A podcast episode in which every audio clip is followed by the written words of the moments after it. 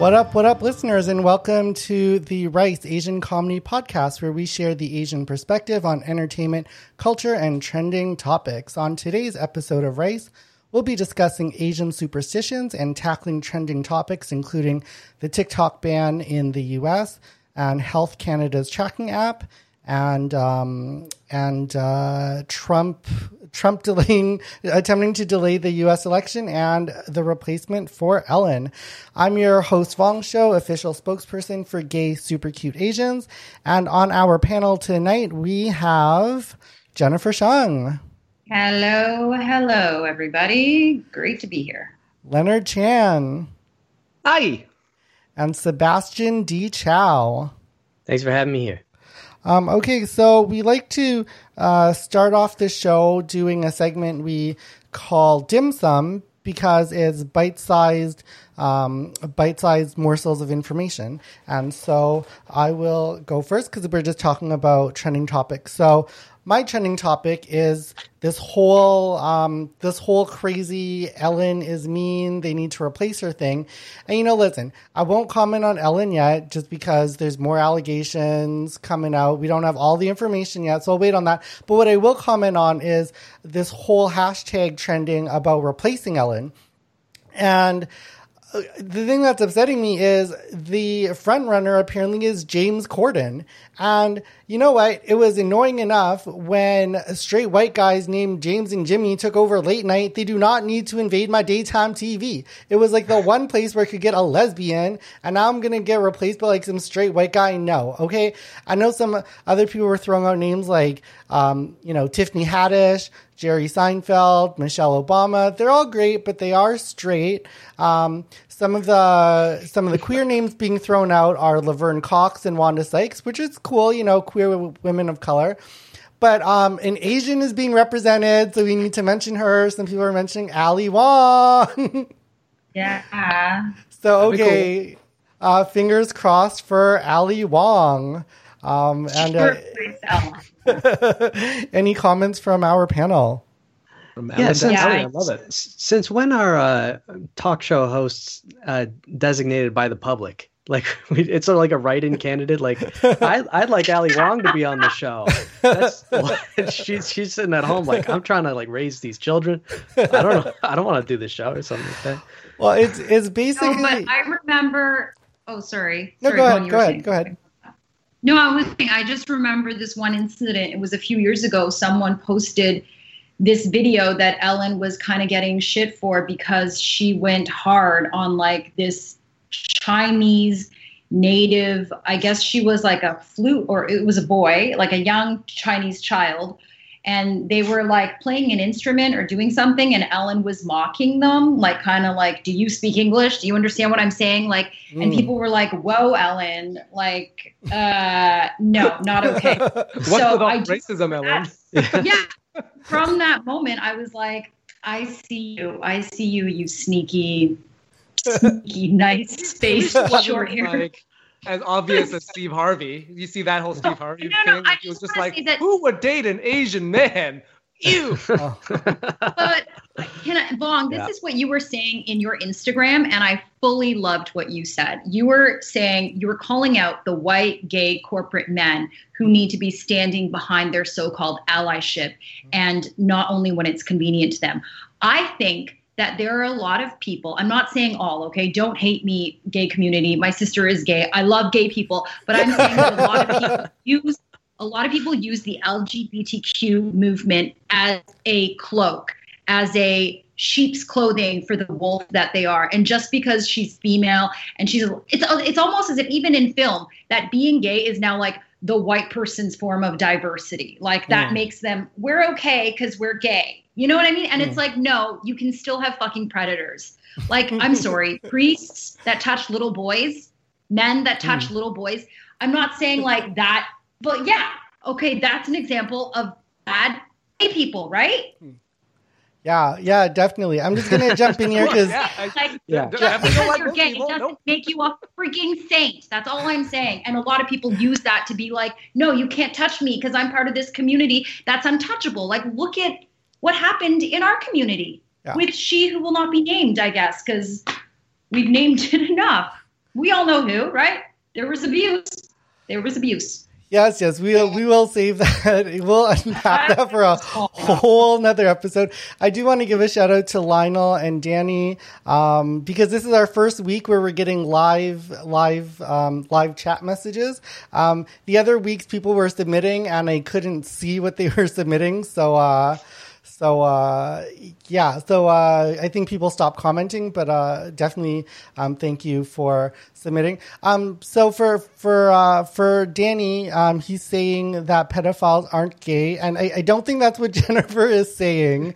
Um, she's it's like uh, squares and rectangles deal, right? Maybe I'll maybe I'll give Jennifer a chance to no, reply no, to that. I'm not saying all pedophiles are gay. I'm saying that the priests that are men that only target young boys and not young girls of the opposite sex isn't that a preference for sex this is like some fun bullying question. Like, yeah. All pedophiles are gay, but not all gay. We're like trying to make like Venn diagrams that okay, are acceptable. That is an inception of sexual preference, and I guess we don't have to go there. It's like, oh, how many layers do we have to dissect? What I'm what I'm saying is Kevin Spacey. I think you know I think he came out as gay, and he sure. like as, villainized. He, yeah. he came out as gay as a defense against yeah, that sexual. Was, that was some uh, shit right there. Okay, so what's you know, the worst coming out I've ever seen? I think he, he's like, I'm fucked. They know, so let's yeah. just try this. It might work. Yeah. Okay. No.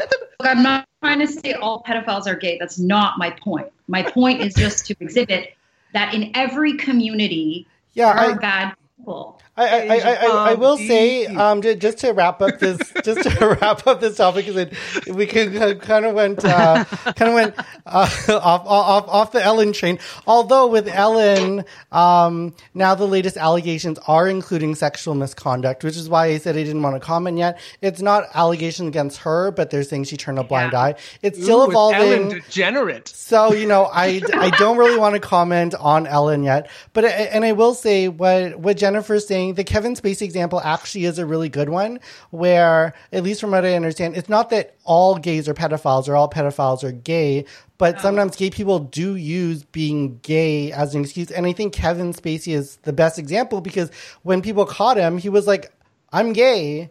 And it was like, wait a minute, no, those are, let's not have a coming out party right now. You just molested people. So I feel like that's what Jennifer's trying to say. So she's attacking the Kevin Spaceys of the world, not all the gays. Yes. Um, no, of course not. There are plenty. Does anybody want to really step in and defend Kevin Spacey before we move on? Anybody? Yeah. Anybody? Comments? Anybody? okay. Um, before we uh, get canceled, I'm going to go on to the next topic, which is um, very different. It is, um, you know, since she's on a roll, I will go with Jennifer, and uh, her topic of the week is TikTok getting banned in the USA or possibly banned. Take it away. Okay. First of all, I really shouldn't care, but I do because I just joined TikTok and it's great. So follow me at Jennifer Comedian on TikTok. they are so generous with their likes. It's like the complete opposite of Twitter. Twitter is like yelling in the forest or like making noise and like peeing in the forest, but questioning if you peed because no one was there to hear it. That is Twitter. Whereas TikTok is you can just like blow a fart kiss to the camera and boom, if you are cute, you'll get like 30,000 likes in three days. Okay. but the point is, Trump is trying to ban TikTok because what's happening with the internet right now? I don't know. There was recently this congressional hearing with the top internet companies. Um, sorry, Microsoft, not you. It was Apple, Google, Amazon, and Facebook, okay, the big four in social media. And basically, they had to kind of testify as to uh, uh, we're not too powerful. We're not a monopoly. Yes, they are. And what Trump is doing is he's kind of furthering this problem by splintering the internet into little entities of nations. And he's saying TikTok it was uh, founded, created by a Chinese company, and we are scared that all these over 100 million people in the US are using TikTok and they are gonna, you know, we're they're gonna get our secrets. They're gonna get our secrets, so we need to ban it. but he's like, no, we're not gonna ban it. I'm gonna actually try to sell it to Microsoft. And uh, in order for them to operate in the US, we just got to make a deal. We got to make a big deal. They need to send the money to our treasury. I don't care if it's China. I don't care if it's Microsoft. Somebody, we got to, the money has to come to the treasury because it's a deal. like, Okay, so are you worried about security or do you just want money? Like he can never get his story straight. The hands, the little midget, midget. And I'm just like, you know what? Like, I bet if Donald Trump were as, you know, effective at TikTok as you were on Twitter, uh, he wouldn't try to ban his his platform. Oh but, my um, god! Um, I couldn't I imagine just, Donald Trump dancing I, I, on TikTok. Oh my god! I think that Trump would be great at TikTok. I, you know, he so, he would just he would just be like, uh, like this is Sleepy Joe. and then that would be the whole thing. And then he would get like a trillion, like it, it would be no, very he, funny he actually. dementia tests. He should just I, do his own version and test people. Like I think that the people who woman, are best, person, the people who are camera, really good at TikTok, TV. you know what that felt like? Just going Ill. back to like the whole Kevin Spacey usual suspect. I was like he was. It was like a usual suspects thing where he was looking around the room, just looking at. what do I see? I see a man, woman, person, camera, TV. He's like the most banal usual suspects in our. Like he Keyser Söze'd us in the most boring way possible. Wow. yeah, I would. Yeah. You know, I, I, I was I, waiting for our first Trump impression, and it was as bad as I had hoped. I, I, would, I would, I would say for TikTok, I, I actually do think the government should be a little bit worried about privacy, but not because it's made in China, because it's a social media platform. All of them are stealing our data, so forget where it's coming from. The American ones are just as bad, if not worse. So yes TikTok has privacy issues, but not because it's Chinese. In fact, the American ones are even more egregious. Yeah. So and it's also insane that Trump's like, yeah, you can make this deal, but you got to give us a cut. Like, what are you, a fucking mob boss? Like, what the hell? Yeah, like, yeah. kind of not how the U.S. government works. And mm. what happened well, to the free market? Like, I don't understand. Like, this is well, nuts. He's placing a tariff. He's he's basically like, here's a tax on. But Microsoft. Well, I mean, that's China. how tariffs work. Yeah. Mm-hmm. And you know, when, when he bans TikTok, I think he's going to lose a large percentage of that under 15 vote and that's going to hurt him in the polls. All those 13 year olds voting illegally, they're not going to get a chance. Like, they're not going to. I think well, they're going to turn against him. It, like, I feel like there aren't as many racists on TikTok as there is on YouTube. I will say from my own anecdotal experience. You know, there, TikTok is so empowering for women in the Middle East. Did you hear about the story about these two women in Egypt who are recently facing like criminal charges because they're famous on TikTok? Like, yeah, and there's really actually a lot of women using the app mm. in these countries where it's you know patriarchal and stuff. So I don't know. Doing on TikTok were they just doing a funny dance and now they're going to jail? They're just being like they're living their best life and the government doesn't like that they're so famous and gaining power and being not traditional women hiding you know behind mm-hmm. there are 13 year old tiktok stars who can buy and sell all of us uh, and that disturbs me I, if tiktok is banned i won't really um, yeah I, I, won't i won't shed a tear i'll be i might be a little enthused about it uh, yeah. except well, in canada where it's still it. allowed I don't need yeah. another social media thing where I feel like I have to get followers on it. Like it's enough. It's enough that there's all these like Facebook and Instagram and Twitter. I don't have. I don't. Yeah. I'm on, like I'm not on TikTok at all. Except somebody showed me like I'm being impersonated by people on TikTok right now. Oh. oh my gosh! So you have fans. You should. Yeah, like I have that. fans. And like I, I have this great. one like because people take like albums and then yeah. like they, they like lip sync albums. So they've been lip syncing my comedy album. There's one of these like two little Indian girls lip syncing a joke about dirty talk that I made. I'm like, this is so disturbing. I'm on. This the is the lowest effort content you could possibly imagine. Herein lies its Chineseness. It's basically, you know, it's basically KTV uh, or, or lip sync battle for the masses, and there's no copyright. Like people just copy, copy, copy. So it's very China, China. yeah. Respect. The funny thing is, I've, is I'm not on tip. I'm not on TikTok, but I would it would probably be a good network for me because I actually I'm not sure if you guys know this, but where I grew up, you know, ghetto. You guys know that part. I say it like every two seconds, but. those words do come. I do realize I, I mention that a lot, but we used to do dance battles, and where I grew up, it's like um, dancing was a form of you know, it was sort of like a it, it, was it was a gatekeeper to show if you had confidence or not. So mm. if you didn't know how to dance, people would just think, "Oh, you're like a lame ass bitch with no confidence, so we're not going to be your friend." So I'm, I'm, I'm actually quite good at dancing. So TikTok, I could bring my moves. I could bring my ghetto moves. I'm so confused. So you grew, so you grew up in a ghetto where there were gangs and all you did was dance. Uh, did you grow up in West Side? Yeah. dance battles are legit when you go back to the ghetto. You no, do... I know they're legit. I used to do dance battles when I was younger. Ah, uh, there you go. No, but it just seems like such a contrast. Like here, cut a bitch, or like you know, cut a run. Battle. Cut a run, yeah. Well, yeah. not everybody's in gangs. Some people battle it out on the dance floor. Some people battle it out on basketball. Other people shoot each other. You know. It is what it is. Different strokes.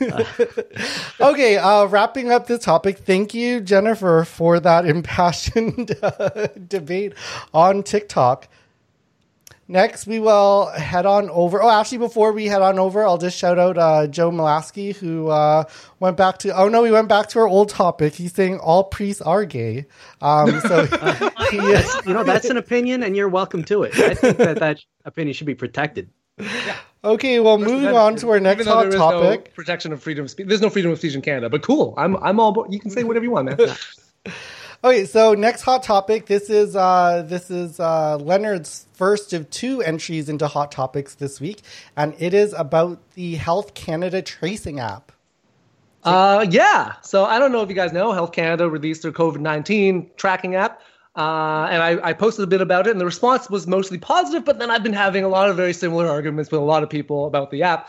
You know, a lot of people are like, it's a privacy issue. They're stealing your data. And I was like, first of all, there's no data to steal. You're not putting anything into it. All it is, it's a Bluetooth beacon, it exchanges anonymous codes with other phones, and lets you know if you've been in contact with somebody who had COVID. You put you have to put more information into your Pizza Pizza app to get pizza than this app, okay?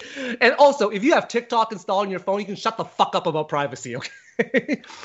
and then other people are like, oh, well, it's voluntary, so it's not going to work because if not everybody uses it, it's not going to work. So why bother? I'm just like, you're the fucking problem, dickhead. Like, everything's voluntary. Like, wearing masks is voluntary, social distancing is voluntary, vaccination is voluntary. Like, if everybody just stopped doing shit because they're worried other people aren't going to do it, so why bother? Then society falls apart. That, that's that's how that that's how that works. It's, it's, it's crazy. Like, people are just too selfish, right? It's all about them. It's me, me, me. Like, my privacy, my comfort, me, me, me. But like society is a goddamn we, okay? Mm. And look, I'm not saying we go full dictatorship like China and make everybody do stuff, all right? But look, there's one thing that the Chinese people have that Americans, like Westerners, don't, all right? That's shame. like Western society needs Asian shame.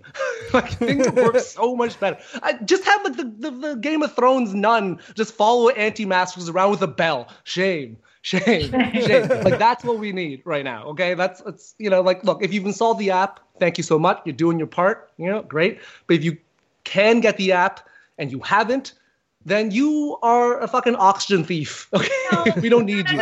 I have something to say to that, Leonard. And oh, it's not okay. about pedophiles either. No, oh! no, no. It's not even about. It's not even about how pedophiles should be traced on an app like this. This is actually to a not the people who developed the app. kudos to them. It was great, but the problem is, and I think the blame is on the government right now, that the app cannot be installed on older versions of iPhones, tablets, and a lot of the demographic that is affected by the coronavirus, older people. Let's say a lot of Black, Indigenous communities that yes. are you know beneath the poverty line who are heavily stricken by this virus don't have access to these I know that's why I said should we put the app on a Palm Pilot the app and oh. you haven't I very specifically worded it that way because of that issue I know there's an issue with uh, older versions of o- uh, OS not being supported it has to be like OS 13.5 for iOS and yeah, that's a huge problem because uh, I like I think it's uh, past iPhone six, it's not supported. So kind of an issue. Right. And the thing is, if not more than 65 to 80% of your population has it basically doesn't work. So no matter, even if I do my part and get the app, like if people who are being most affected by coronavirus, who you want to know that they have it, they can't get it, then it kind of is like redundant in a way. I know. No? So then like hopefully they'll fix it. Hopefully they'll put out an API that's not version dependent and then everything will be okay because now they're aware of the problem. All I'm saying is for the people who can get the app, and if you're you choosing not to because of all these fucking stupid reasons, like the mask wearing. And, and, and, you know, there there is the issue that you have to download it voluntarily, but I think you can solve it by making the app a virus that forcibly installs onto your, your phone. Ooh, like a U2 album. Cool. Yeah, they, yeah. they could just make the app a U2 album. I yep. didn't ask for that either. And I guess I was like, what? What? This Bono? I don't Bono, Bono can cure coronavirus well, using this app. Well, yeah, or or we could just combine two of our topics and get them talk to China and get them to add it to TikTok. I'm I think about sixty five percent of the population on TikTok. No, let's get Bryan Adams to uh, to do the. Sorry, let's get him to write a song about it. Yeah, I don't, I don't know if uh, if if uh, I, I, guess it would be uh, repentance for that craziness he talked about Asians and eating bats. So um, eh. you know, he, he could, he could to hide behind his veganism. oh, I'm virus making the, greedy yeah. bastards, but you know what? okay, like a something something sharp. I don't know. Well, thank you, Leonard, for that first hot topic. Now let's go to your second hot topic um, which is Trump's interview where he callously said, It is what it is. yeah, it is what it is. 145,000 American deaths. It is what it is. Look, I don't want to keep talking about Trump every week, um, but he just keeps doing stupid, stupid, stupid shit. I don't know if anybody saw this insane Axios interview with Jonathan Swan, but like that was the real cognitive test, and he fucking failed. It was so like I hope, like I honestly hope at the end of this nightmare that is his presidency, he's going to be like, ah, this was all, this is all just a piece of performance art.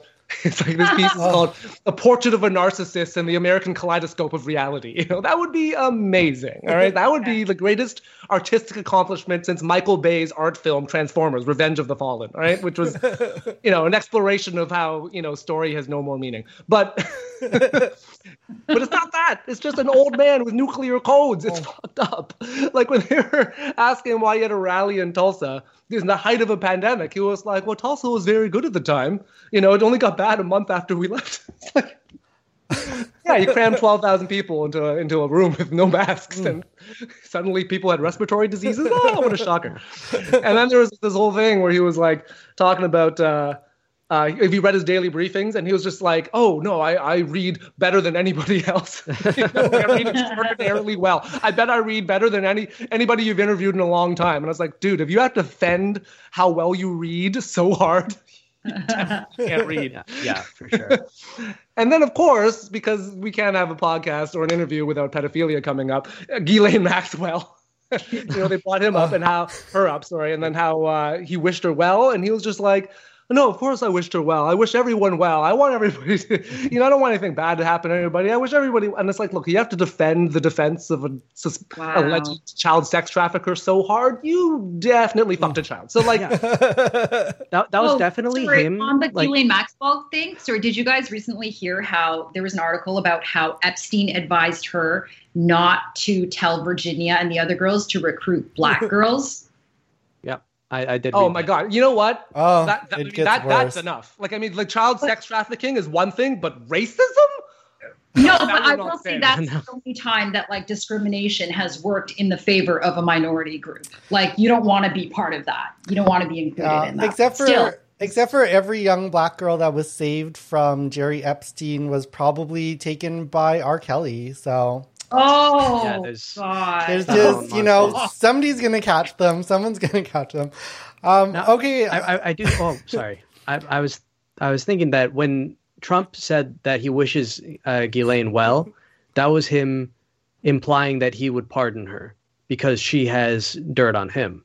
Wow. I yeah. Mean, do you For think sure. he could get away with? Uh, He's already like, pardoned Roger Stone. I mean, he already He's pardoned already done Roger Stone. I know he did Roger Stone, but this is. I mean, child sex trafficker. That's I mean, Roger Stone is a cartoon character, but this is like this is dark. Maxwell. Like if he if he pardons Ghislaine Maxwell, I mean, like this this. I mean, no, no, no. This is like Trudeau saying, "Oh, Karla Homolka, I wish you well." Like yeah, and then pardons. like, come on, get, got murder. Pretty much. Can you I don't, imagine I don't, if Trudeau I don't think was he, like? I think that's one thing he can't get away with. I don't think he can get away with that. There's no mm. way. Well, you know, he he doesn't always follow through with his promises. I mean, have you seen the wall lately? Yeah, although he he he has followed through with his promises of taking care of people who don't turn against him, whereas people who do, like whatever his last lawyer guy, not Rudy Giuliani, the one the one that they tried to retaliatory um, uh, bring him back to jail last week forget his name. The you know the guy with the sort of slouchy face looks like he's gonna fall asleep all the time. Barr. Huh? Barr? William Barr. No, no, no. The his his lawyer, the one that turned against him. Oh, Michael Cohen. Yeah, mm-hmm. that guy. That guy. Yeah. How how all his lawyers look sleepy. that's true. That's true. Um, because well, he doesn't. He's he got so much work for them that they don't have time to sleep. true. Cool. Well, uh, thank you for that um, impassioned uh, Trump debate. Um, our our last topic is also about Trump. I don't know what's going on with Trump. He he just he does so many headlines. But before we get to our last topic, I'm just going to shout out um, username forty five lies who says um, from YouTube saying Trump will soon be banned from America. Well, you know, I'm not sure if he'll be banned, but I'm hoping that he gets thrown in jail because I, I know there's a there was a story out today about how um, the the New York um, the the the U.S. Attorney's Office in New York um, was trying to get his tax returns saying like it's it's very clear that he did criminal activity so they're really upping the rhetoric.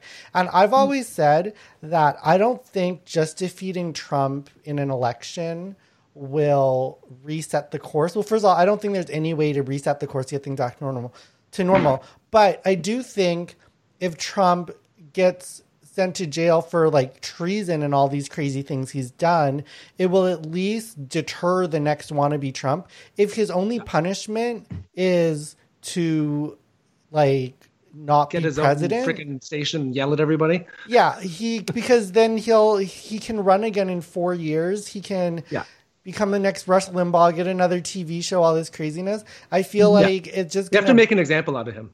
Yeah, which is like I, they can't they can't do the thing that they did with Nixon and like pardon because it's like you like and they're going to be tempted to do that, but they, they not this time. Like it would like America's already fucked, but like that would really be like, oh well, I guess you can just get away with anything. Yeah, but every every week we, we say that he's like, oh, he can't do that. That's that's oh, no, no, no, that's over the line. And then the there's the lines actually. No there's another line. The power of the presidency behind him, then they have to do something about him. Yeah, yeah, that that's what I'm saying. There's clear cases of to me flat out treason. You know, oh, yeah. with with with uh, you know the well, well, multiple not, not cases the, the of exact treason. definition of treason, but yeah, I know what you're saying. Well, there is treason. Yeah, I, am I'm, I'm pretty sure there's multiple counts of treason, like working with working Church. with different um, world no, leaders and dictators against your own country. Um, mm-hmm. multiple times, like the the Afghanistan. But you have to officially be at war. I don't know. I'm being a stickler. uh, Sorry. No, no, no. This is this is why we have you on to bring the uh, to to bring up the I don't even know what I'm saying. I don't want to say the intelligence level because I think we're all pretty pretty smart here, but the um the fact checking level. I don't know. Anyway, I'm saying that that sounded like a backhanded compliment, but if actually meant as a real compliment, Leonard, I apologize. Um, let me go to the next topic before I get in too much more trouble. Um, and the last topic goes to Sebastian. And the topic is Trump's attempts to delay the election. Mm. All right. So last week I talked about how I'm sick of everybody uh, letting Trump uh, letting Trump live rent free in their heads. Like he's he, everyone just gets so incensed every day. They wake up like, "Oh, what the fuck did Trump do today? I'm so mad." that's that's the energy. That's their cup of coffee now is reading what Trump did, uh, and then just fuming. Uh, and like here, I'm still talking about it. There's he's been he's been teasing that he's like, "Oh, what, what if we delay the election?" Uh, that won't actually let him stay president. However, that's the thing is when the, the election's delayed, the president his term still ends when it would normally. January twentieth. Uh, yes, and then the Speaker of the House, who would not be Nancy Pelosi, would instead uh, be acting president for the interim because uh, she's up for everyone's up for reelection. So, it, but the uh, the senators are a majority Democrat, so it would be a Democrat who do, who takes control over there. So that's probably not the route that it's going to take. I mm. like delaying the election is not something that uh, has ever happened, and I think that it's still not advantageous for Trump to go through with it. Not that he even has the ability to. That's a Congress thing. Mm. Uh, mm. Can only, I just? Oh, sorry. No, go ahead. I'll, yeah. I'll say it after. Yeah. The only uh, avenues are to uh, if he seizes power uh, by uh, insisting that the election is fraudulent and then uh, refusing to vacate. Uh, that would literally be a civil war, though, and I I, I don't really see that far down the line. Yeah. So, uh, delaying the election, it's not really a thing. Uh, that's what I I'm, I've surmised. You know, hmm. Jennifer. Okay. But do you think he's delaying it because he wants Justice Ruth Bader Ginsburg to pass away so that the next. They already have a, a majority, and it's going to be a majority for a long time because uh, the alcoholic that they just threw in the bucket is uh, he's he's going to kick around for a while. Yeah, Kavanaugh is a young a young sexual assaulter. Well, yeah. I, I think the not like Clarence Thomas, an older sexual assaulter. Yes, yes, yeah. absolutely. I, I, think the the one way they can overturn the majority is to make DC into a proper state and do some reallocation. Um, so, so there are ways to open up new seats. It would be kind of shady, but I feel like I, I feel like the the Democrats are trying to play by the rules, and they're playing against people who are bending every rule. Like even the mm-hmm. fact with how many how many um, people have been um, have been uh, appointed to the uh, to the justice system in his term is just I forget the percentage, but it's just crazy. And that they've just been doing this the whole time, even during the even during the COVID nineteen crisis. They they um, they they uh, sent everybody home um, for the COVID vote, but they brought everybody back to vote in more justices. So it's and like the- their number one goal, and they're just playing so shady. And the Democrats have to play shady too. So if you got to make Washington a goddamn state to get another, you know, whatever person. Yeah, and Puerto Rico. Yep. And then, you know, redo the electoral map. This is your chance because I'm still mad at Obama because he had the presidency, he had the Senate, he had the um, the Congress all at once for two years and mm-hmm. they let it slip. They let it slip. They weren't evil enough. You have to fight evil with evil. Yeah. Did you? But did you hear what Obama said at John Lewis's uh, funeral? No. He like this was big. He was just like, let's get rid of the filibuster. yeah, Obama got filibustered so much. He's, he wants to get rid of it, and he wouldn't do it. Like then, like I think it was funny because like now he's like ahead of Biden. Like uh, you know where he like now Biden has to like address this. he's like, well, now I guess we have to do that. I know, man. It's like if they get rid of the filibuster and like the Democrats take, you know, take the Senate man, the legislation is going to come through is going to be wildly different from anything you've seen before. It's huge. Hmm. I'm curious. Curious. I think it's going to be a lot more moderate than that. I think it's the U.S. is probably going to do a lot of like repair if the Democrats take over, where we just kind of calm down, hopefully, and I mean, try to yeah. try to repair our our image. But, uh, Bi- but Biden's whole because it's it's in the garbage disposal right now, getting banged around. Yeah, but I think that's that ship has sailed, man. Like I, the Trump presidency has shown the world that it doesn't matter. Like any sort of legislation, international treaty or whatever is only worth like the the period of time that the president, like the, that that term of the presidency, because yeah. the next guy can just come in and just tear everything up unilaterally. Yeah, like but that's true done. for America's most done. governments. They're done. no, well, the regime change can be uh, can be rocky for any type of government. Yeah, but I, I, I, do think for the most part, for like international pacts, they used to have some rules, like what like what happened with uh, with with with with uh, Erdogan and Turkey, all that. I, I do think that did hurt their their future diplomacy. I, I, I do think that was more than like your typical um, changing of, presidents. Um, I, I, I do yeah. think that that will hurt them um, in the yeah, future. I mean, sorry, not, yeah, they can't. I think, yeah, I think what has to happen is like Congress has to actually ratify treaties. Yeah. They can't just presidents can't just like break treaties. They can break de- like the Iran deal or accords, but like an actual treaty. yeah, yeah. And that, but that requires like bipartisan support and like if there was a penalty for the Paris Agreement, which was just like informal, like guys shaking hands, like, "Hey, we should uh, we should probably stop polluting so much, right?" And it's like, "Yeah, yeah we should save the sure. world." Nah. okay, well, yeah. uh, well, I'm just gonna wrap up um, our hot topics. We can get on to our main topic.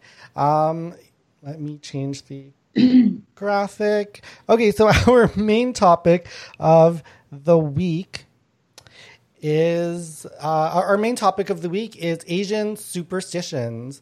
Um, you know, sort of what type of superstitions did we grow up with? Do we still believe in those superstitions? Um, let's start first with Leonard. Um, yeah, so it was a lot of numerology stuff. I think a lot of Asians, you know, we, everybody, uh, every every Asian knows like the number four is bad because it sounds like death. Like say say you know death. Thirteen is good, like sapsam, uh, which is like or you know satsang, which is like oh you're definitely gonna like be prosperous or whatever. So that was a thing. So I had like a little OCD about the number four. Like I would avoid it. you know, it was, uh, not great. And uh, and my parents were like into feng shui and all that stuff. So like I would hear a lot about that. And uh, you know, and so whenever like uh, when I bought my house, like they were very much like, oh, we got to do this. You got to go. You got to put pennies. You got to put pennies above the door. Uh, all the door frames. You, you, guys do that, like pennies above the door frame, because it's gonna like uh, make you wealthy or whatever like that. And I'm just like, I'm a Canadian comedian. Like, man, I don't have pennies. Like, what are you talking about? like, where am I gonna get pennies? um, but yeah, but all, like all the superstitions are like either, either about death or money. Like that was basically all it was about, death or money. Um, so yeah, I mean, uh, that was like what it was growing up. And then, of course, when I got older, uh, yeah, there were some crazy stories about uh, the things my parents believed in, which I could tell later. I don't, I don't want to like suck up too much time, uh, but like feng shui, death, and money. That's basically was my childhood. yeah, I you okay. know I I kind of think superstitions are interesting because I, I just feel like they're a way to get people to do things without yeah. directly telling them to do things. And so that kind of stuff I sort of understand. But some of these superstitions don't really get people to do anything you want them to do. They're just like really weird. So, um, and, and, and I'll, I'll, read out some of them. I, I, didn't really grow up with a lot of superstitions, or I should actually say I just ignored superstitions because I didn't, you know, like I didn't go to, well, I, I, did go to church and I did go to the temple. Um, so I was raised in both uh, the Christian church, um, well, forced to go to Christian church, um, and was raised at the Buddhist temple. And even though I went, I just sort of like turned off my mind. And my parents had all these superstitions, and I just ignored them. So for this week's topic, I actually sent out a message to um, to my social media channels asking them what their craziest um, superstitions were. So I'm just going to read out a few of them, and some of them, like I said, it makes sense so that people don't do stupid shit. But some of them I just don't understand. So maybe maybe people out there can can help me understand in the comments. But the first one is don't let a baby sleep alone or a spirit will come and snatch it. I'm like, okay, that makes sense. It's like teaching a new mom, don't be stupid with your kid. You know, some of these are just weird though. Like the next one is circumcise a boy in adolescence and they will grow wildly taller. I was like, I don't really know how that helps anything. I don't really get it. Um, some them... we've learned something about Yao Ming. oh yeah. yeah. yeah, but people in China don't circumcise their babies. It's it's in the Philippines where they do it a lot because in the China in the hospitals, my three sons were born there, and we had to get like a special doctor to do it. And a lot of the local Chinese don't circumcise, so maybe that's not really necessarily a Chinese tradition. Maybe in other parts of Asia, like in the Philippines, maybe. Yeah, yeah for uh, sure. Yeah, I will say the um the uh, person who submitted this it was Filipino. So um, there you go. Yeah, that makes sense. They're they're Asians too. That's why they're being represented on on rice. Um, and they're circumcised. So uh, want to be taller.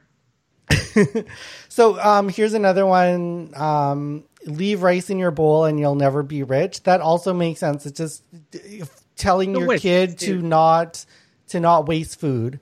You know, um, you know, some of these are just weird. Like, never play with your shadow, or it'll come back and haunt you and kill you in your sleep. I was like, I don't really Peter like that's Pan, just bitch. mean. Who is that helping? Man, I've been shadow boxing. It's not good.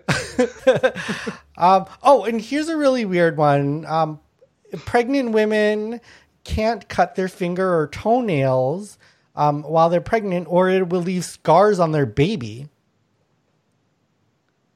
So what? Just get a bunch I've of fungus going?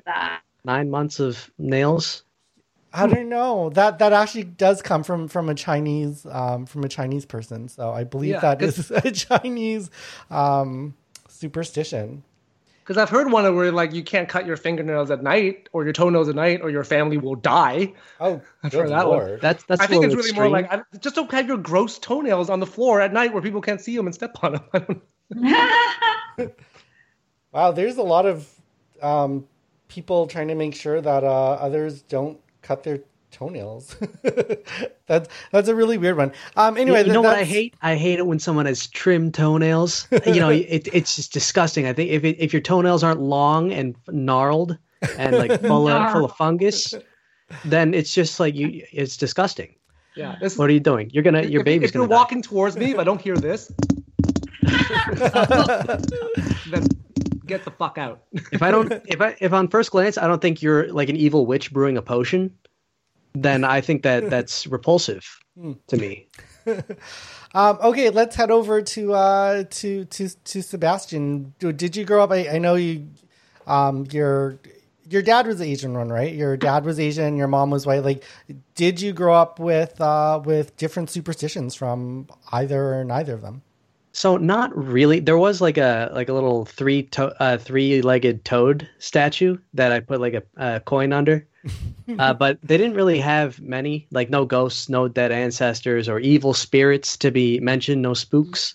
Uh, but there is like religion. I consider that to be among it. Like I was raised uh, Presbyterian. We would go to church every Sunday, and then Chinese school and violin lessons every Saturday and then Kumon learning would fit in around the regular school schedule. There's no rest if you're a Chinese uh, kid. Uh, though I, I, had my own like my own my own superstitions that I weirdly developed. Like when I was about 11, I watched an episode of Grey's Anatomy where a guy had a bomb put in his stomach and they had to defuse it during surgery. And oh. somehow I, I became convinced in my head that I had a bomb inside my stomach and that it would explode and kill me within 24 hours. And the only way I could survive is I needed to like eat something, put it in my stomach that would goop up and deactivate the bomb. And so I would I would have pudding, like a like a pudding cup, and and I would have that every single day for months because wow. I thought it would explode. But it would only slow the bomb for 24 hours, right? So I had to keep eating it. Was it rice pudding? No, Yummy. no, no. Is you know, I think like maybe the pudding company like it, it incepted me in the product place. I don't remember somewhere. pudding ever being uh, in that episode of Grey's Anatomy. You know the thing unless is, you count what happened to Dylan after he explodes. The good bomb squads, they'll never tell you this because then the bomb people who make the bombs will make their bombs not goopable, but th- oh, it works every time. Pudding proof. You, you don't want you don't want things that are, that are pudding proof because the proof is in yeah. pudding. Yeah. Of course, uh, you know chocolate work. Chocolate works the best. De- deactivates the bomb 100 percent of the time. Uh, vanilla, uh, you know, it'll do in a pinch, but I wouldn't rely on it multiple consecutive days.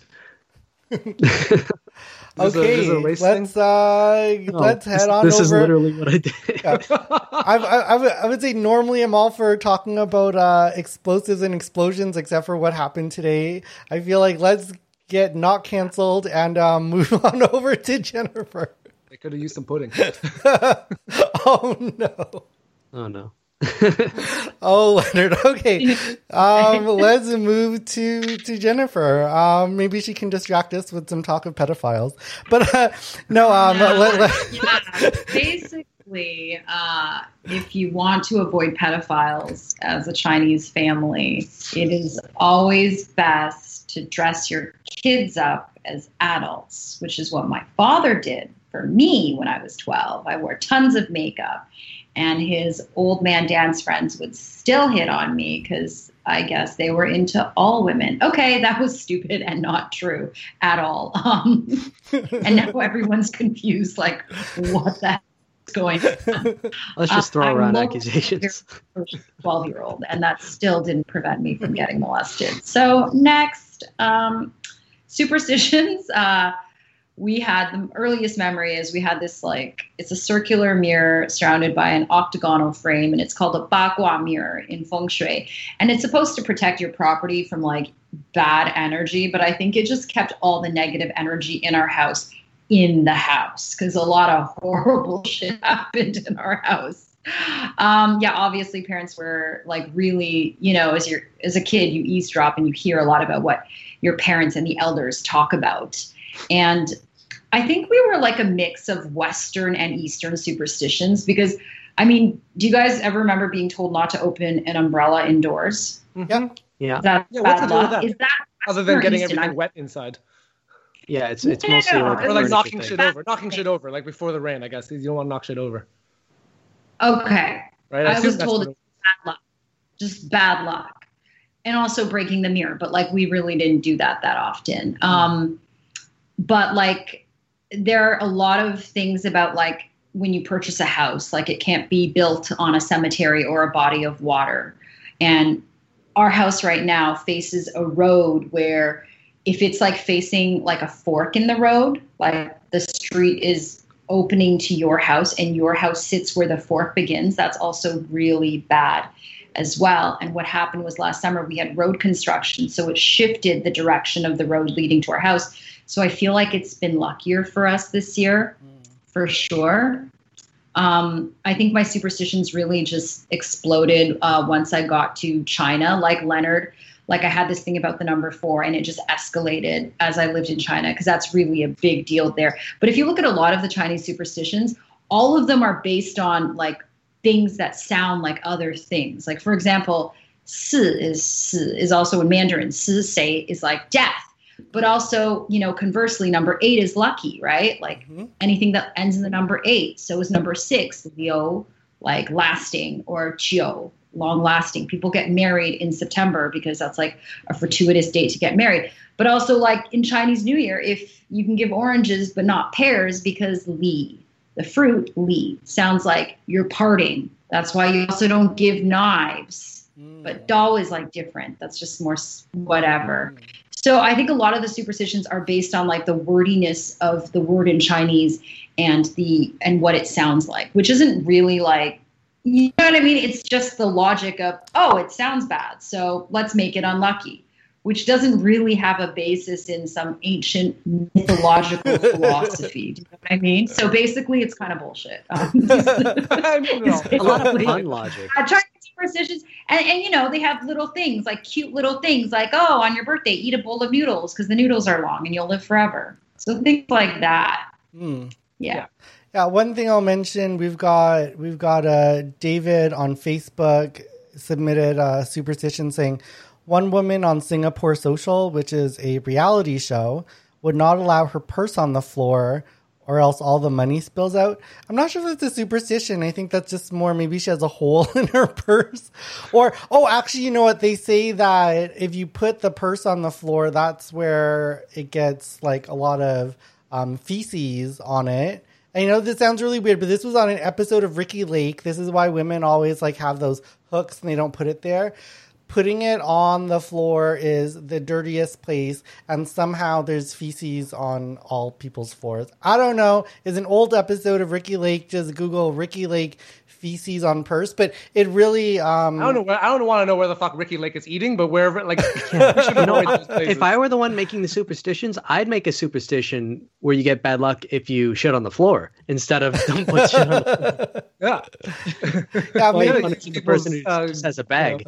They're, they're tired from carrying around a bag. This person's just pooping on the floor all day.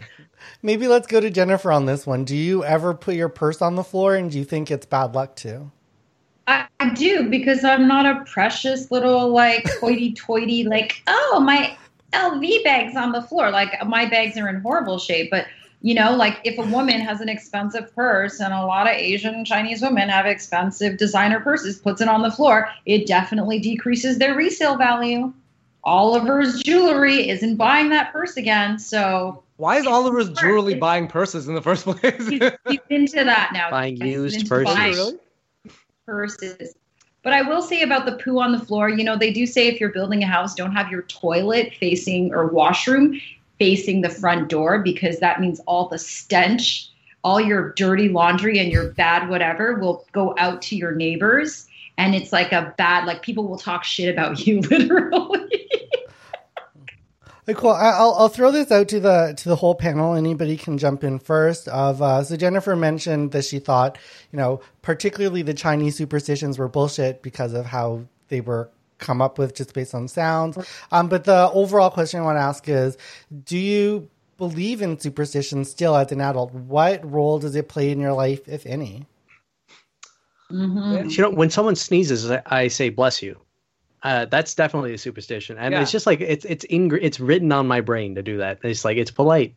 It's like, what if neither of you are Christian? Doesn't matter. Like, what is it? Again, just sounds you make. What what was the?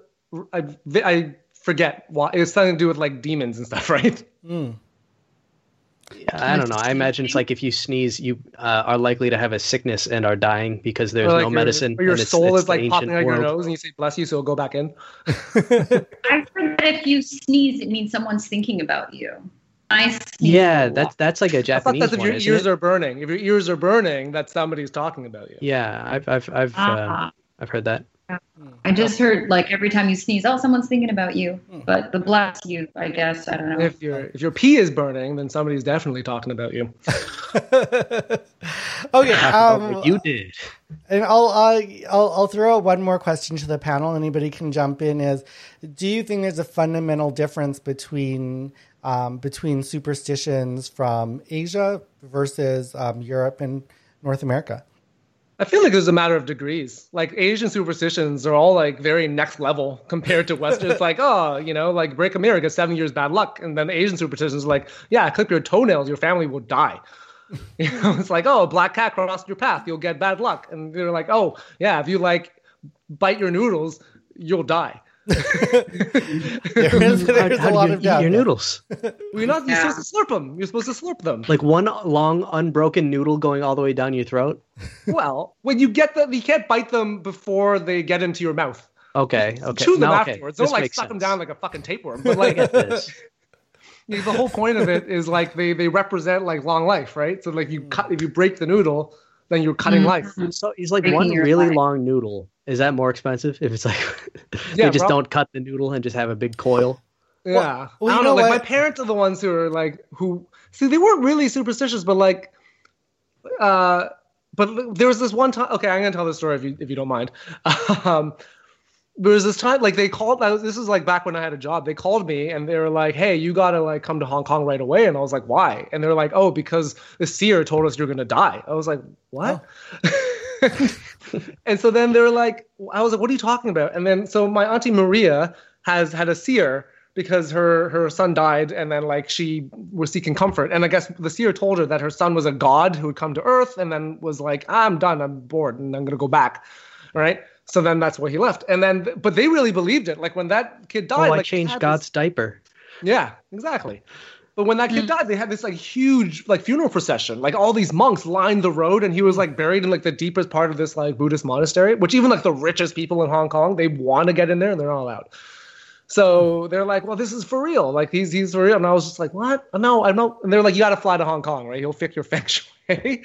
and I was like, this is a scam because you know, like it feels like a scam. Like he's. I was like, don't give him money. This is a scam and they're like, no, he's for real. Like they, the Hong Kong police uses him to solve crimes. Like, oh. That says way more about the Hong Kong police, I think.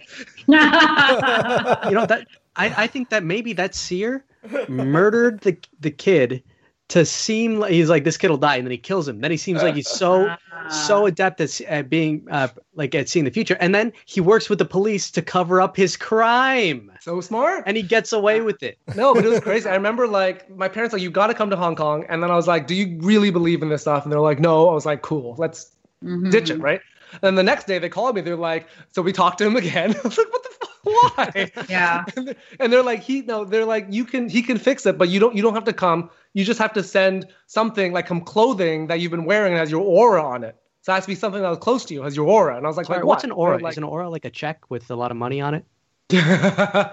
well, I sent them my underwear because that definitely had some aura on it. and they're like, you have to send it like FedEx overnight because he said you might die quick. So I spent like $117 to send my underwear to Hong Kong. and I was like, guys, have you ever considered this is just a dude with a really fucked up fetish? Like, yeah, exactly. Are you sure he wasn't in Japan? Because they do have dispensaries that sell yeah. used underwear. So yeah. it was crazy. So basically, so much then, crazier than the U.S. where you buy bath water. um, Ew. yeah, that's weird. What? there's there's there's there's people who make millions of dollars a year selling their used bath water on like Twitch. That's yeah, disgusting. Yeah, gamer yes. girls, gamer girls. Yep. Yeah, yeah, gamer girl bathwater. Yeah, amazing. Ew, are you kidding? And what do the guys do with this? Like drink it with? I don't know gin? what they do with it. Jennifer's like, are you kidding? What do the guys do with this? And how do I sell this? Where's this marketplace? And how much do you? What kind of bottles? So and like, and like, what kind of? Yeah, but I just need to know. Poor Sebastian. How do I do? but, Listen, but, they make an obscene living, like literally from from zero never, to like tens of millions of dollars in the last two years. From zero to ten, that's a wide range. no, no, no, no, no. Like that's they started with they started with nothing but a pair of but a you like but there are panties they're currently wearing. They sold them. They took a they used that money to buy bath water because uh, they, they didn't have water, I guess. Well, and then they just sell the bath water, and then they, they endless cycle. They just yeah. ba- they bait. Wow. My underwear. I should, I should sell my I should sell my foot shavings. You, uh, like feet picks, I imagine. Yeah. You could sell those like, for you know credit. when you shave the bottom of your foot and it looks like Parmesan cheese. That's what I want to sell. I have a lot of that. So. Like a pet egg or something. Yeah.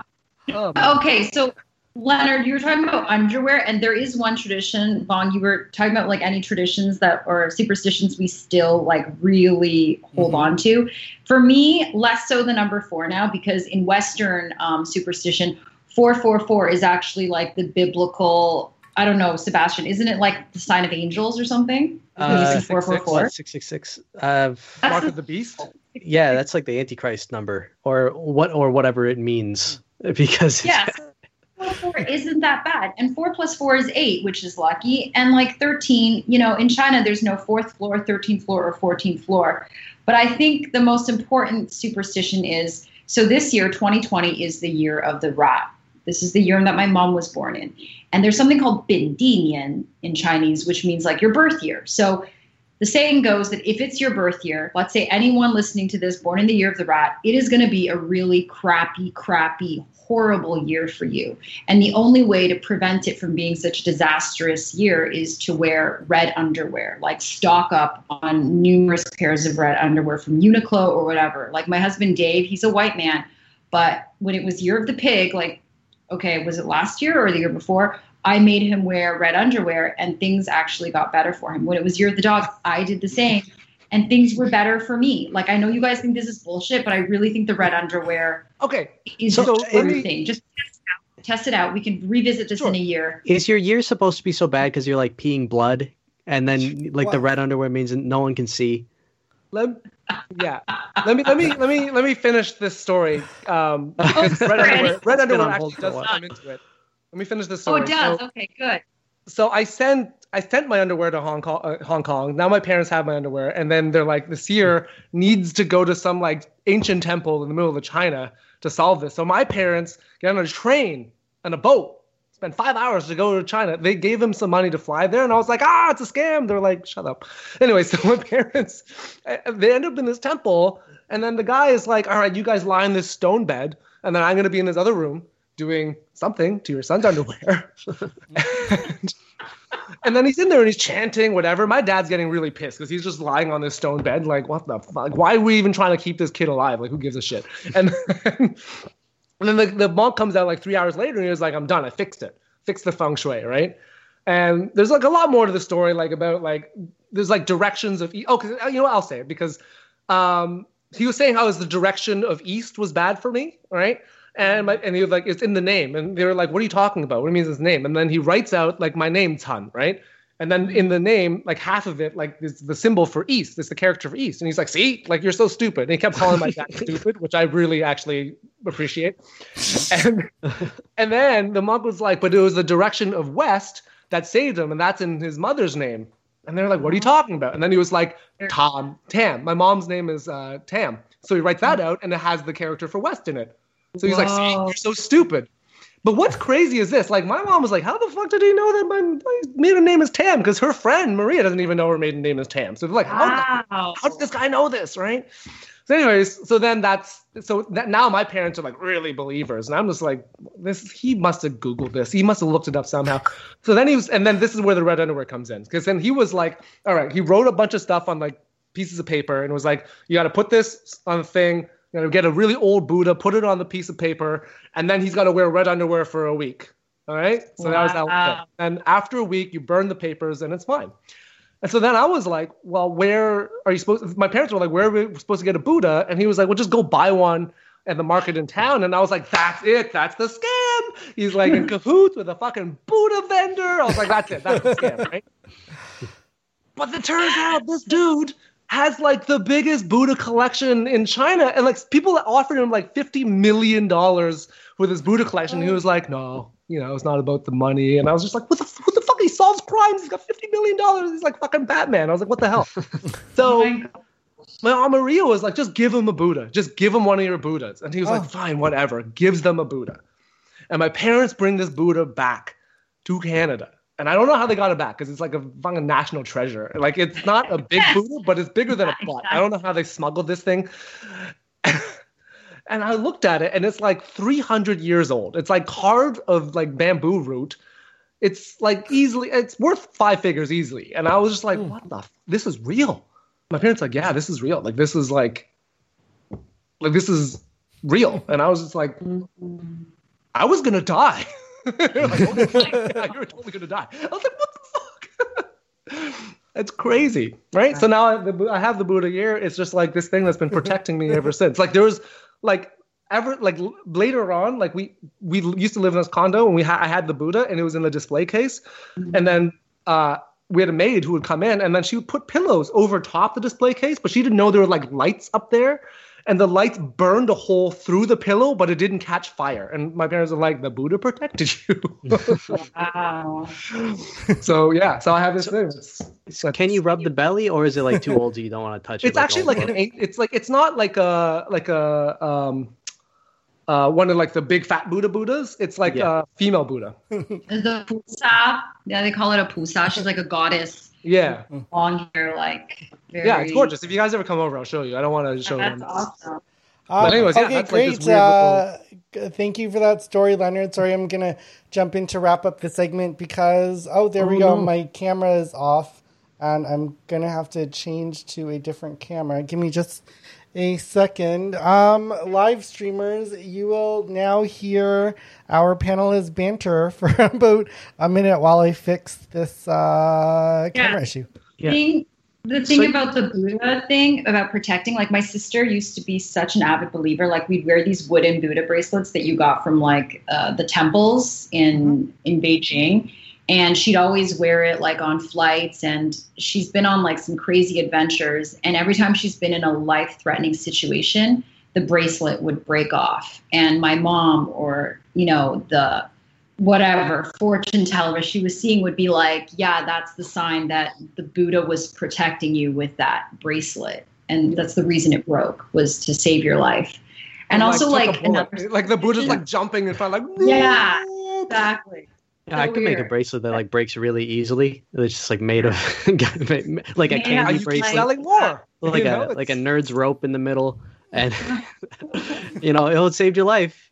You're gonna be hungry, so you gotta eat it. This when you're on a obsolescence. you guys scared of flying? I'm terrified of flying, and so I don't know if this is like an Israeli tradition, but you knock three times and it has to be on the plane door to prevent the plane from going down. It's weakening the structure of the plane. what happens if you like up and you knock three times and then somebody knocks back? No, it's like, it's like kicking a tire before you get in the car. It's uh, if if the door falls off the plane when you knock on it, don't get in that plane. That's true. You know, uh, there. Yeah. Um, I okay. I was thinking about uh, a lot of the Western uh, superstitions, yeah. and it's stuff like walking under ladders and breaking mirrors, and it's less about getting bad luck and more about like OSHA violations. totally. Um, okay, um, I'm just gonna jump in here because I am back. I do see from Danny, some people are saying that this show is not working on the stream. The sound is off, but the recording on the podcast is good. So we'll just keep going, and hopefully, the people following along will get their sound back. Um, but thank you for mentioning that. Um, Danny, so let's. Buddha didn't stop that shit from happening. I know, you know what? A lot of things that have actually been going wrong while we're live. So maybe the topic of superstition has cursed us. Um, so let's move off of superstitions to our final topic before my whole computer blows up. Um, is our movie of the week, which this week is Crouching Tiger, Hidden Dragon. We always try and choose a movie that is somewhat associated with our topic. Um, so for those who don't know, Crouching Tiger, Hidden Dragon, directed by Ang Lee. Um, you know, it was nominated for Best Picture at the Academy Awards. It was at the time the highest grossing um, internationally produced foreign language film um, in North America. I think it made like 200 something. I think in North America it made 128 million and internationally it made 200 something million, which is great. Um, it was it was uh, starring Michelle Yeoh, Chow Yun Fat, um, um, uh, Zhang Ziyi, and uh, I think uh, Chang Chen, I believe was was the fourth person. And yes, I am just saying that so that it gets picked up on the YouTube algorithm for Google. Um, yeah, in, in previous weeks I wasn't saying enough. Uh, I wasn't saying enough um, of the uh, of the uh, what's it called? Um, uh, of keyword. Yes, key keywords. And oh, with, is that how it works?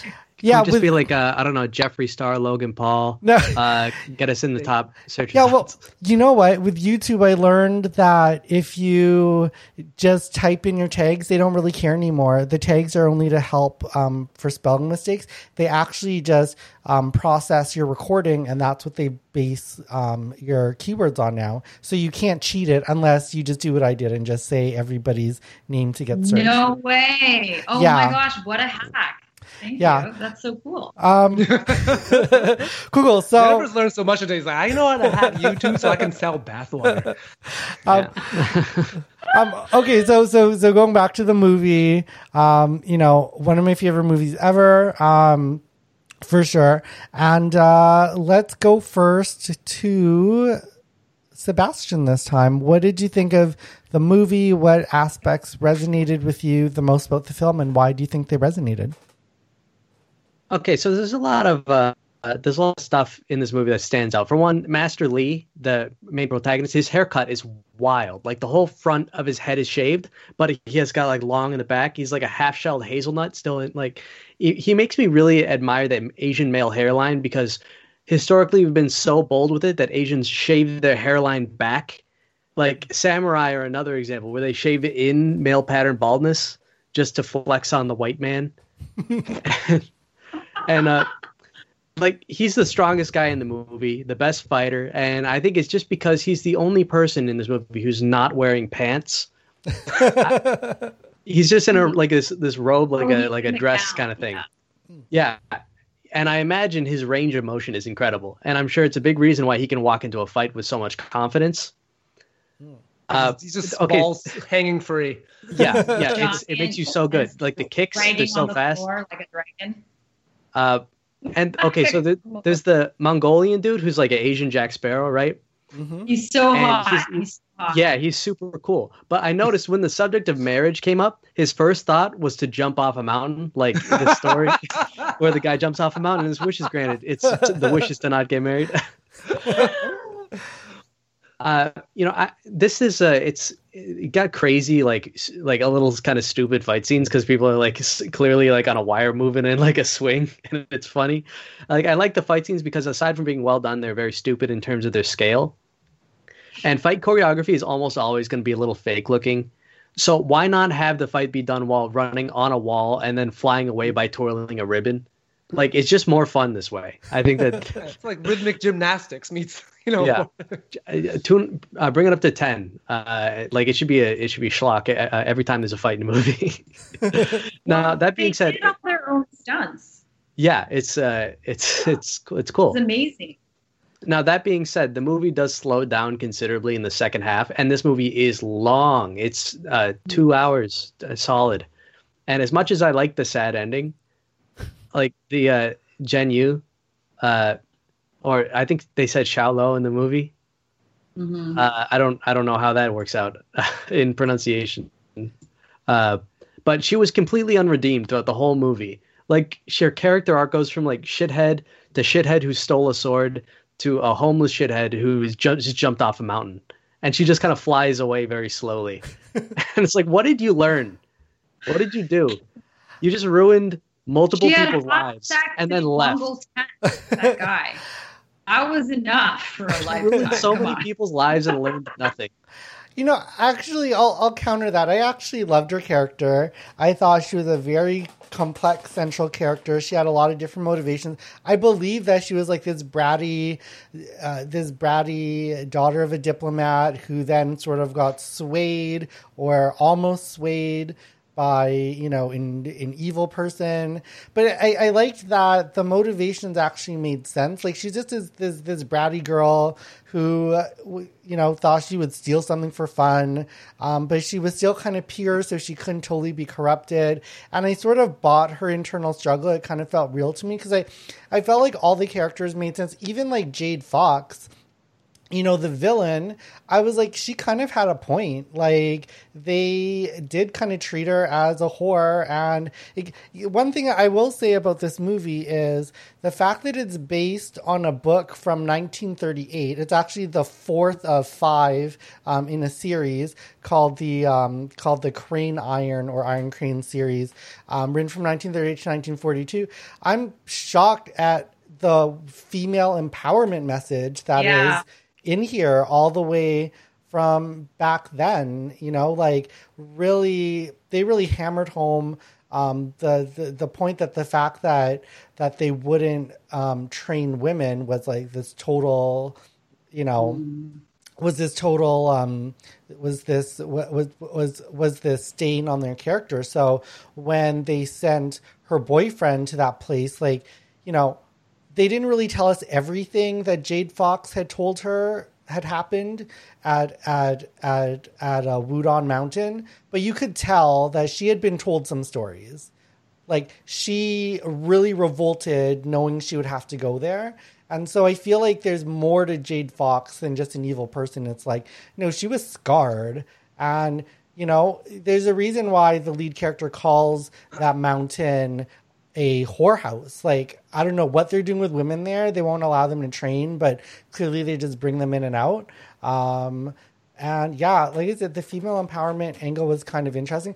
I will say too, maybe I kind of like her character because I was obsessed with this actress, actor, um, Zhang Ziyi. She is like, at least for me, and I think for a lot of Asians, like she's sort of like the epitome of what a lot of Asians um, defined as beautiful, like almost she's almost like the perfect epitome, where it's like a balanced face, very subtle features. You know, you don't need like big boobs or to be like five five ten, five eleven. Like she's like this compact girl, but she's like subtle features, um, very gentle features, and just a balance to her face in a way that maybe it blinded me to her character, but for me, I really liked her character.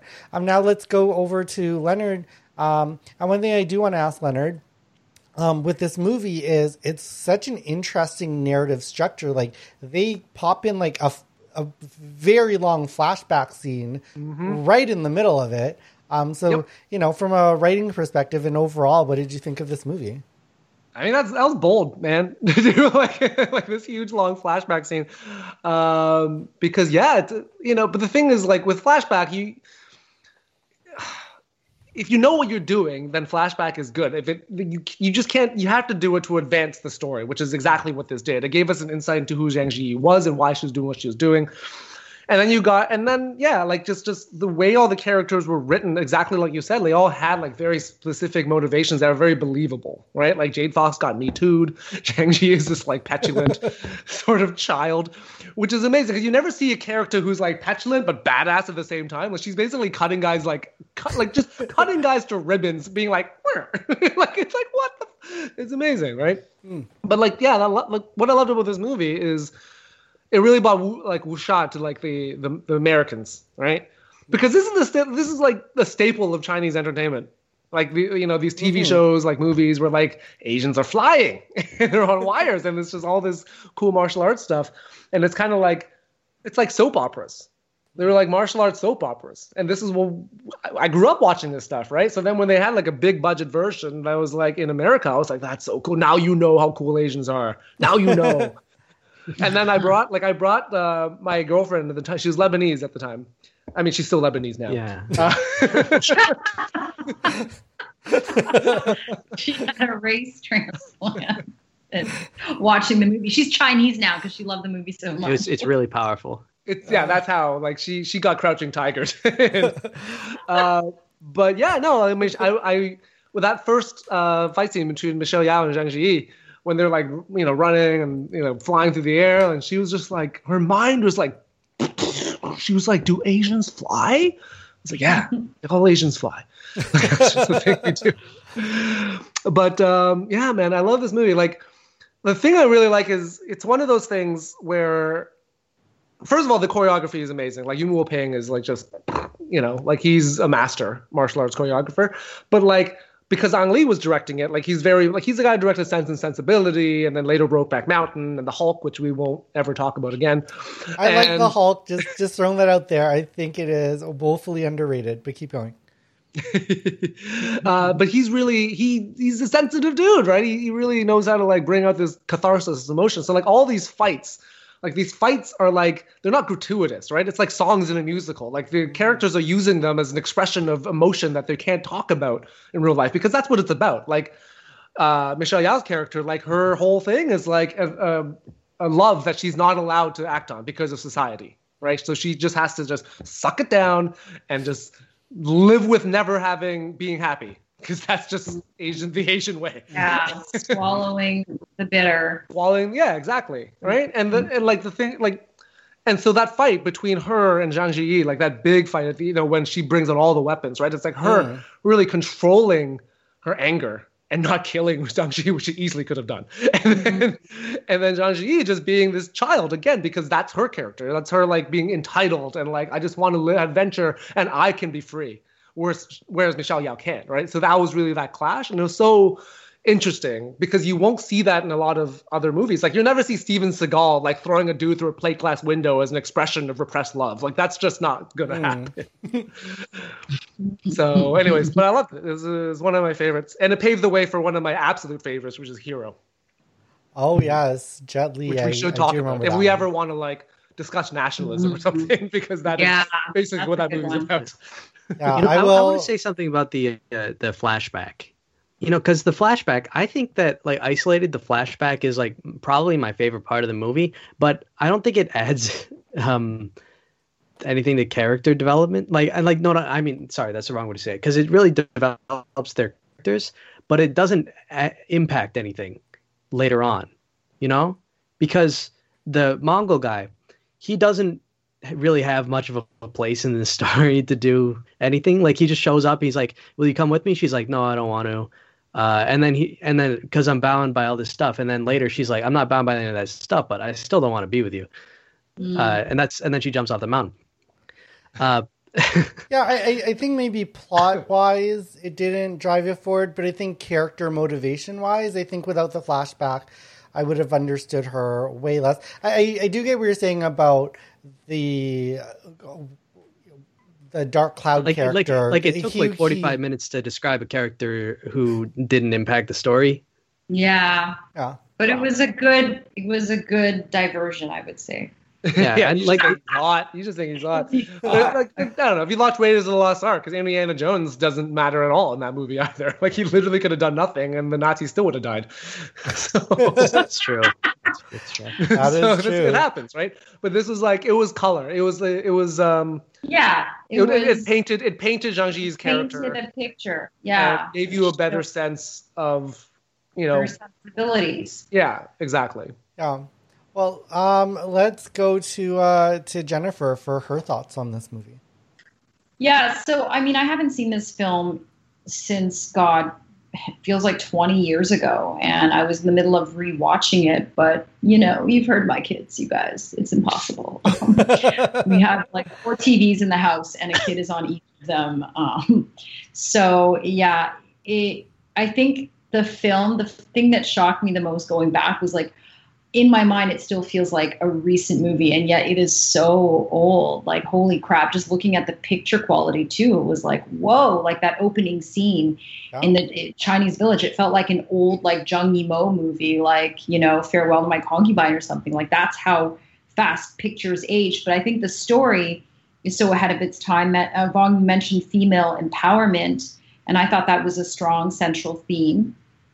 And I think the only critique from like Chinese audiences can be so critical of films that, you know, especially because, you know, Ang Lee is Taiwanese, so you know, sensitivity. But the only the only thing they criticized was like, yeah, the accents. If you notice, the four main actors in the film all had different Chinese dialectical accents. So Zhang Ziyi is Beijing Ren, like from Beijing, so she has a Beijing accent.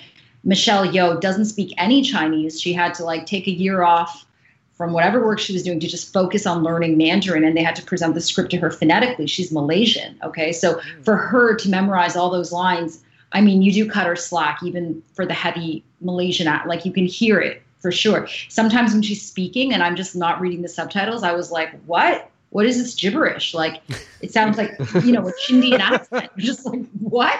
And imagine landing a role in a language that you don't speak. That must be nuts. It must be, yeah, crazy hard. And then the hot Mongolian guy, he's like a Taiwanese accent. So that's very like, like, like very like, they can't distinguish between si and shi. And Chow Yun Fat, Cantonese accent, but he tried to mimic the mainland accent.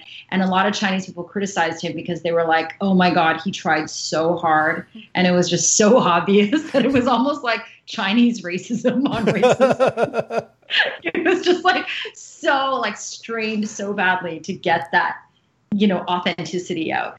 But I think, I mean, like the movie, it ties Parasite and, you know, some other foreign language films for winning like the most Academy Awards. It took home four. Um, I do think that the love the whole thing, the whole meaning of crouching tiger, hidden dragon is based off like a Chinese mythological idiom for like how you don't show, like, keep your strengths hidden from other people. You know, but I think in keeping their strengths hidden, the central theme was also keeping their feelings hidden.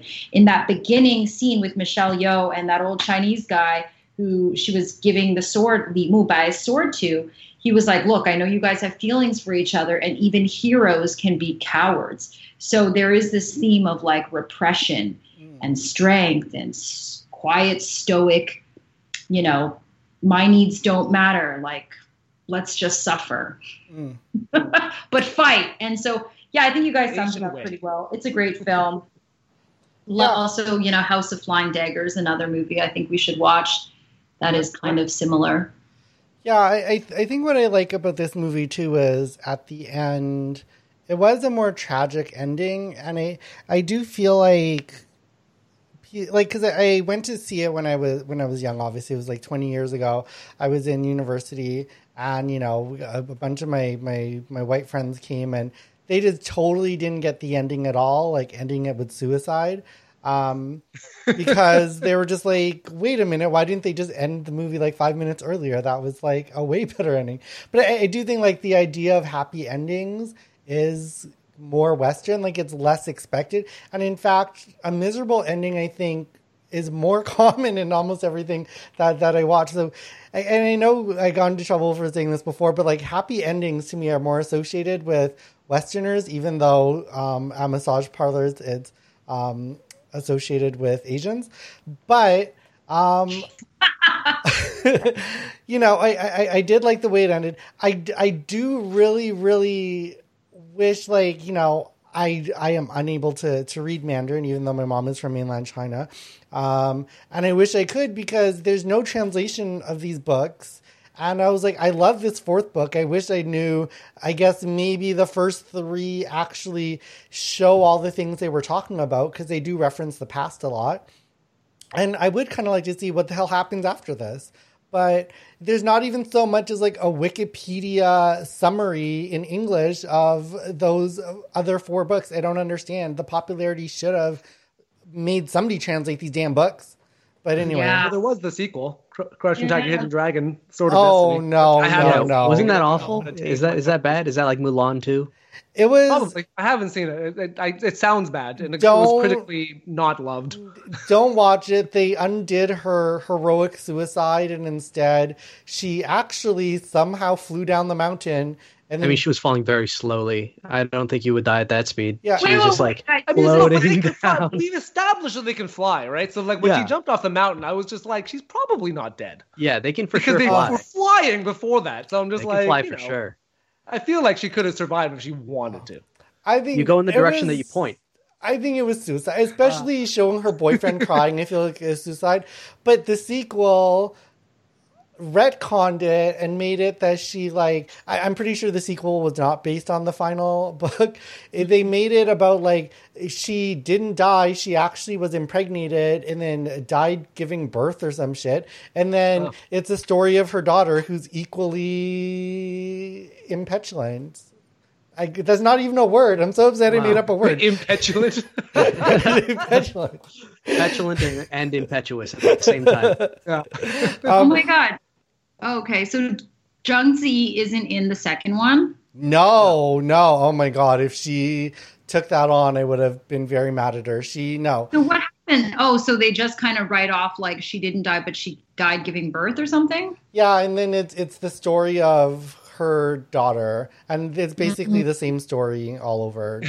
Just with yeah, I think that's that that is the story. You know, what? she can survive falling off a mountain, but what kills her motherhood. Yeah. uh, accurate. yeah, exactly. I feel like this movie's for you, Jay. Okay, I'm gonna watch it for sure after this podcast. Yes, it is on Netflix, and uh, I'm I'm gonna wrap it up there.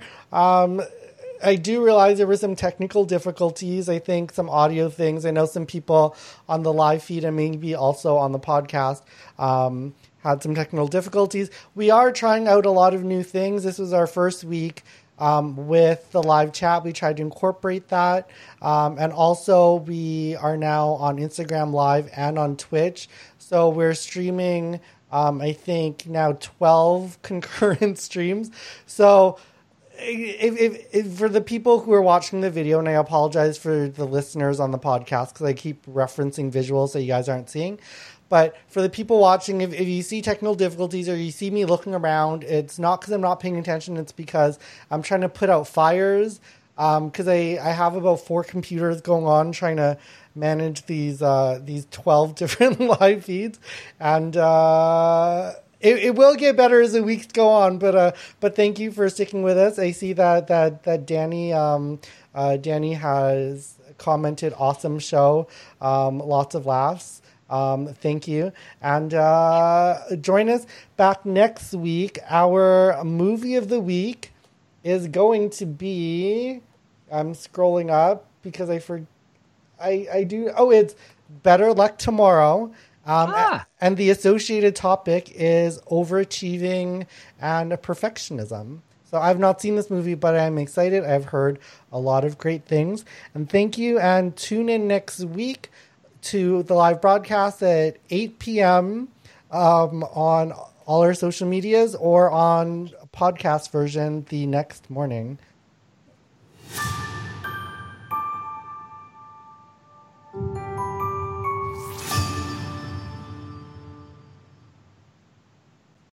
Amplify your career through training and development solutions specifically designed for federal government professionals. From courses to help you attain or retain certification, to individualized coaching services, to programs that hone your leadership skills and business acumen, Management Concepts optimizes your professional development. Online, in person, individually, or groups, it's training that's measurably better.